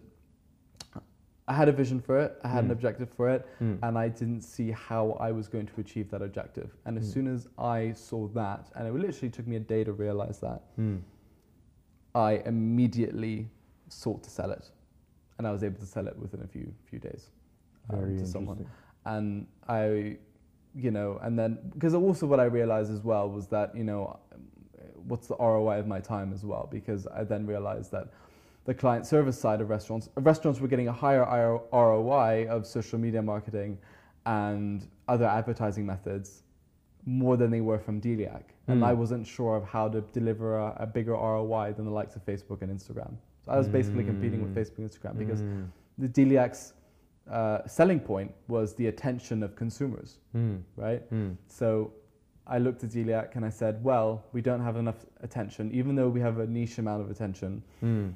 Maintaining that traction, maintaining that momentum costs a huge amount of money. Mm. Restaurants were unable to uh, take the risk of spending in order to achieve that ROI.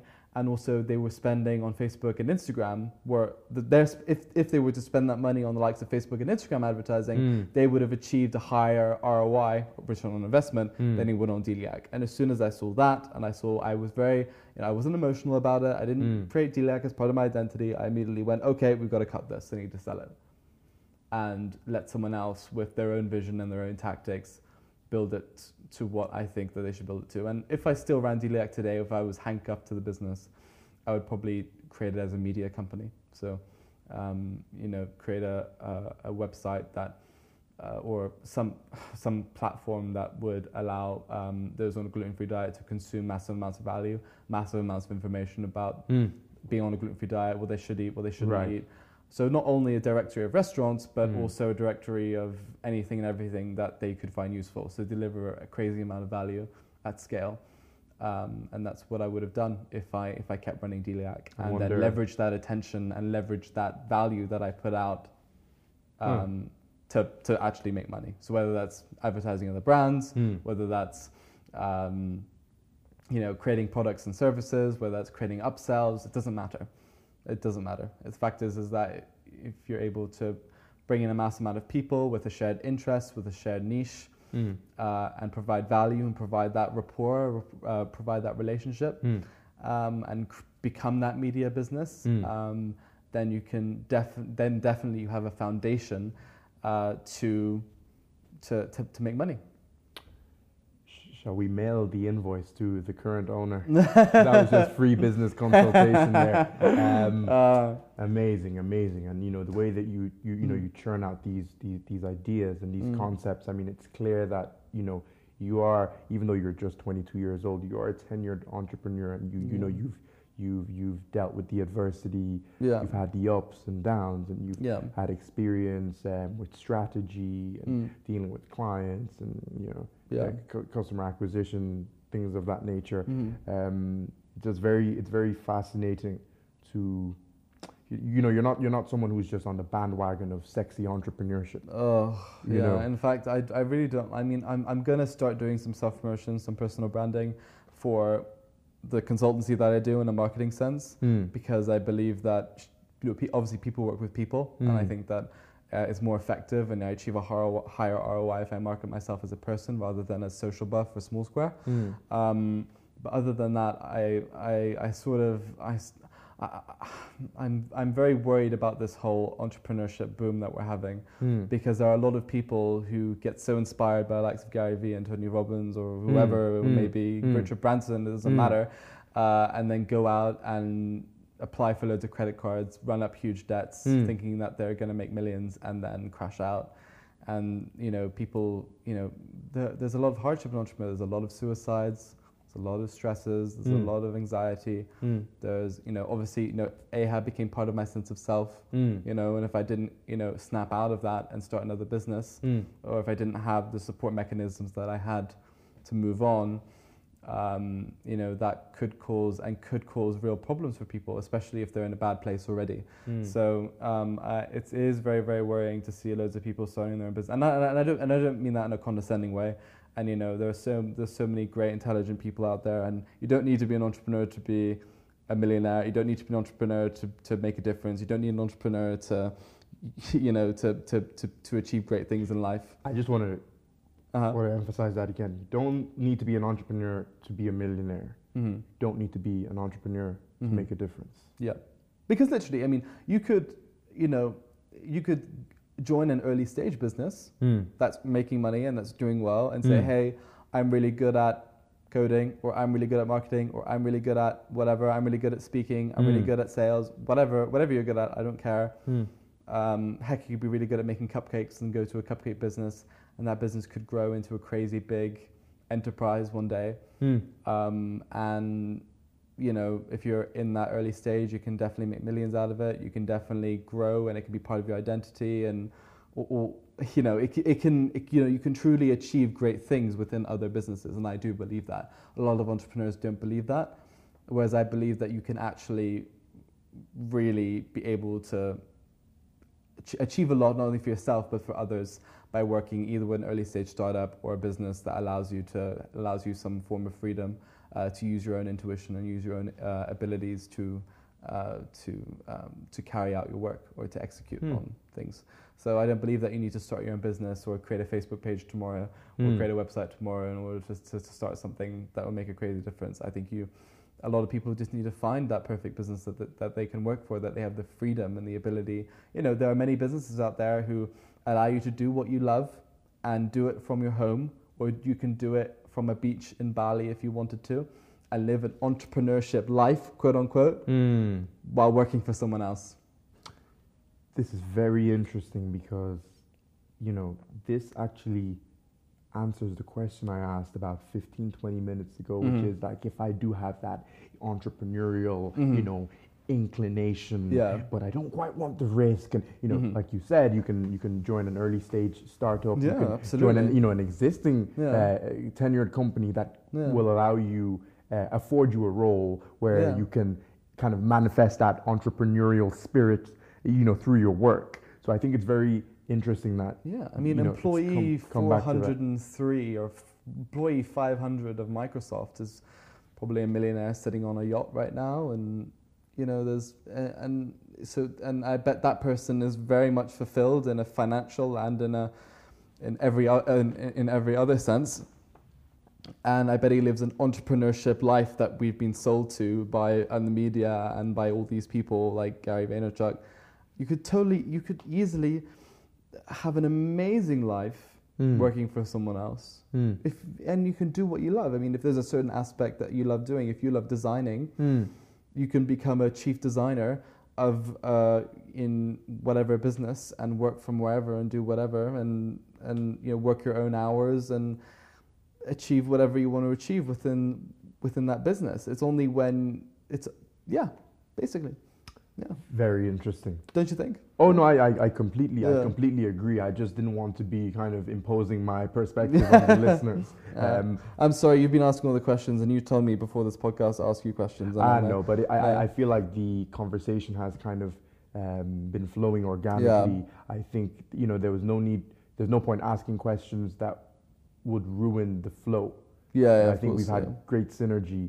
Yeah. Um, and from my perspective, I've thoroughly enjoyed you know the, the passion and the enthusiasm you've brought to your answers. Oh, and, thank and you. The um, level of detail. Yeah, Um, and honestly, I'm really honored and flattered to to be on this podcast, and, and obviously, like I, I didn't I, I didn't even expect it once to, to be interviewed or for this to ever happen or for me to be you know, for us to be videoing this or anything like that. And Mm, it's it's, mm. um, it's I'm truly truly I'm honored, and yeah, thank you so much for your time. Appreciate that, brother. Now, before we go, I have a few questions, but like very quick. like, Amazing. No, rapid fire fire. ahead. I'm So- I'm, I'm easy. I'm, So first thing is, you know, what's next for Aaron Spencer? Like, what what's your vision? What are you trying Uh-huh. to, what, what what what's the mark you're trying to leave on this world? uh, You know. um, so I'm going very practical at the moment. Hmm. So I'm going super practical to the point. So I'm. I remember when I, I, I said about I was starting AHA. I didn't want to run a client service business because I was working too much and I was doing everything by hour. Hmm. Um, what I want to do is I want to build a very very solid foundation over the next ten years. Hmm.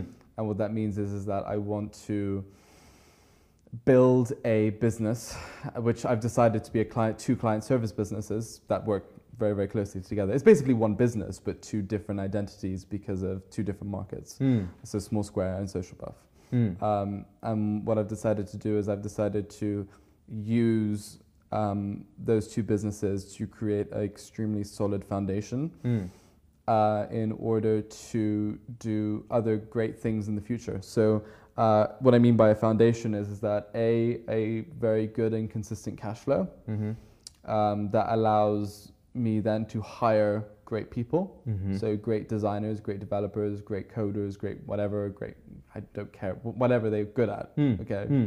Hmm. people who are passionate, people who I like working with, people who you know who love coming to work every day and, Mm. and building that great team, which Mm. is which is my responsibility to to make sure that they're happy and make sure that they're fulfilled and Mm. whatever else. Hmm. Um, uh, so cash flow, people, and I guess an element of security.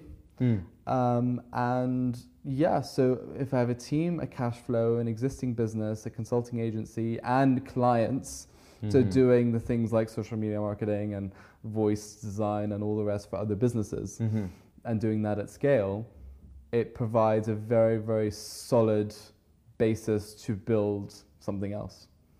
Uh, and to build either buy businesses. So, if, uh, think for example, if a business that I see like Blockbuster before they went bust, um, I could leverage my team and the resources and the money and everything that I have in my hand Hmm. to be able to transform the likes of Blockbuster into a business that could be worth billions or hundreds of millions today.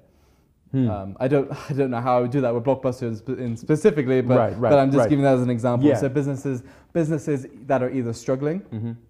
businesses that uh, I believe have a, lot, have a lot of potential but are not fulfilling their potential, Hmm. Or businesses that have not been started yet that I believe that would be um, that would change the world or or change an industry or disrupt Hmm. uh, how how how, how yeah disrupt The, the, the, the state of play, just to disrupt. the state of play exactly. yeah. Finish my thank you. Perfect. Um, perfect. but yeah, so I want to, so right now I'm I'm I'm being patient. I'm building a solid foundation, building Mhm. up a cash flow, Mhm. building a uh, a team, Mhm. and uh, making sure that those that foundation is really really deep and very very solid, Hmm. so that I can go on the offense, basi- which basically means that I'm able to uh, go out and do things that are very very risky and go out and put myself on a on a on a on a limb in order to try achieve something Mhm. that's far greater than what I have right now Mhm. um, and yet still have a form of safety and security, cash flow, people, and Mm. team that I can leverage So resources to Mm. leverage in order to build what I want to build, um, which is hopefully um, a, a very very big business or transforming an existing business. Very, very interesting. Yeah. Now, another question for you. Mhm. Um, if you could go back to your 14, 15, 16 year old Mhm. self, knowing everything that you know now, just from Mhm. your journey, what is one piece of advice you would give give to yourself? Mm-hmm. Um, oh, that's a very good question. Thank you, thank you. um, I would say go find where the attention is, whether that's on social media, whether that's on search, whether that's on websites, whether that's wherever. Go provide as much value as you can, Mm. leverage that attention, and find a solution to the problem that that attention has. So if you find a if you find a niche and you find people with a certain problem, Mm. then find a solution to that problem that they have, Mm. provide lots of value, and then Mm. leverage that. So for me, I would say that listen, double down on your strengths. Mm. You you can't build an ad network, you can't build this business on your own, and you can't just outsource everything. so much I would say. Right, right, right. um, but but um, yeah, I would say double down on your strengths and forget about anything that you're not good at. So I was trying to I was trying to become a developer myself that I truly absolutely hated Mm. um, in order to try to understand the int- intricacies and the idiosyncrasies of AHA. Mm-hmm. Um, trying to overcome those learning curves and, and dealing with all those stresses. And I said, well, listen, what are you actually good at? Okay, what do you actually love? Okay, now double down on those. Mm. Provide as much value, provide and try get as much attention as you can, and then leverage that in the future. And yeah, so identify what your strengths are, and uh, and then and really really um, leverage that in the future. Yeah. Powerful stuff. um, so another question I have just before rounding up is Mm. if you could ask our listeners any question to make them think about things differently, and Hmm. you get to decide now what things Wow.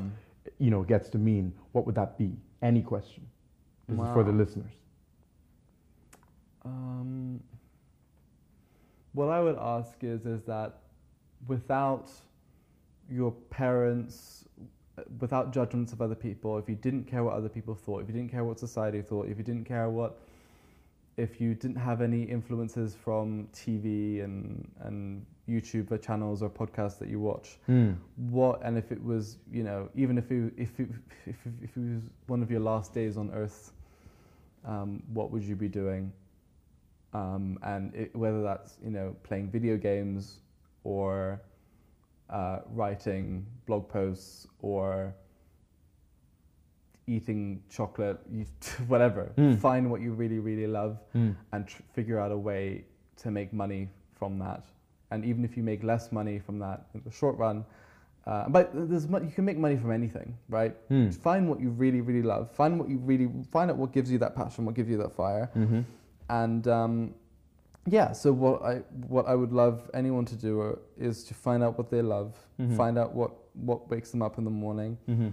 and find out how you can make money from that. And it's not it's not hard. It's not hard.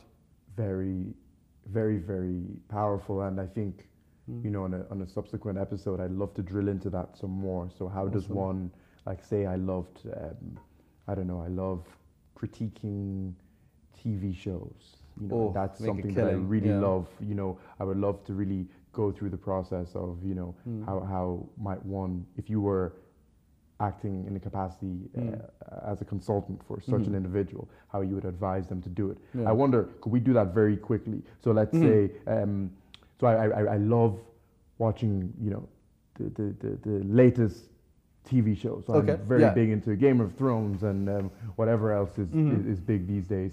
How do I turn that into something that potentially makes me money? Amazing. So, firstly, you've identified an audience, those who love Game, Game of Thrones. Mm-hmm.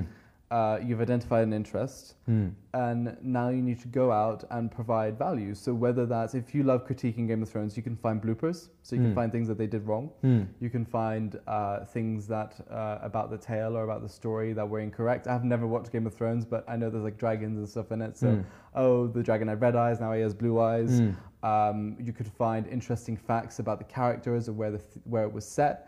Heck, you know, buy a 20 euro ticket to go to Northern Ireland and go to where they filmed XYZ scene and film around. And, you know, you could do so much and you just got to be creative about it.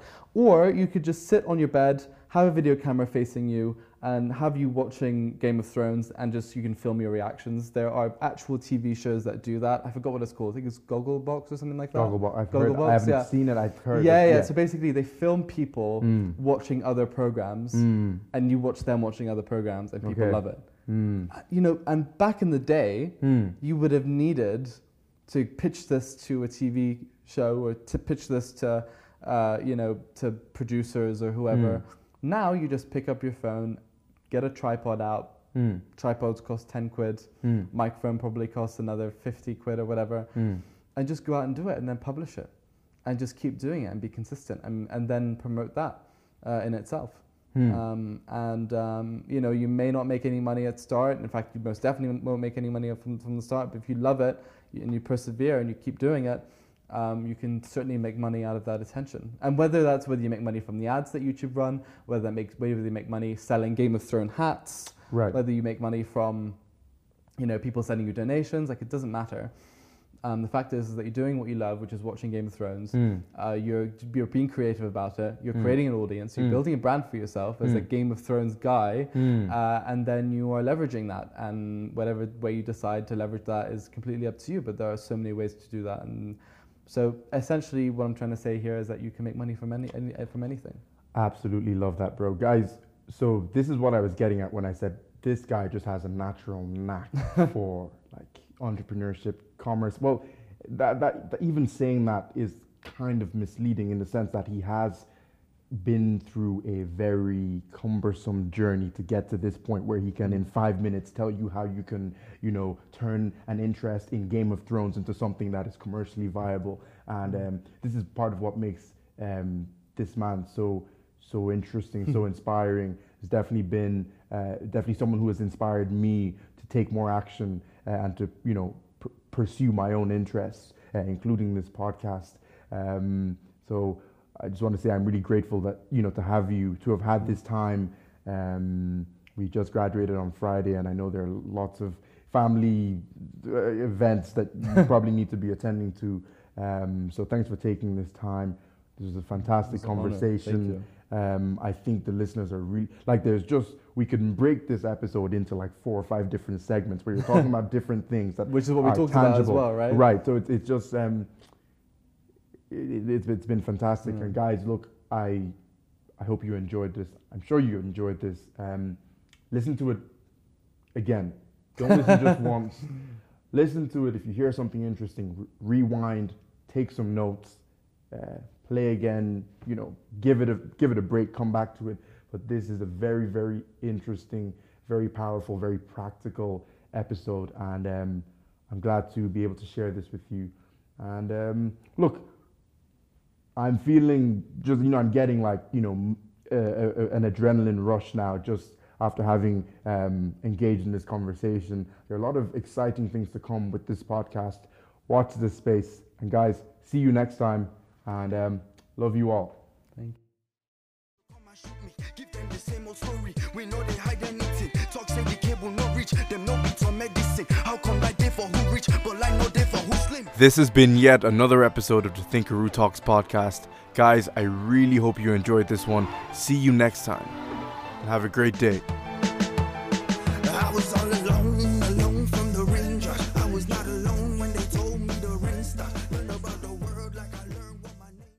Till I learned the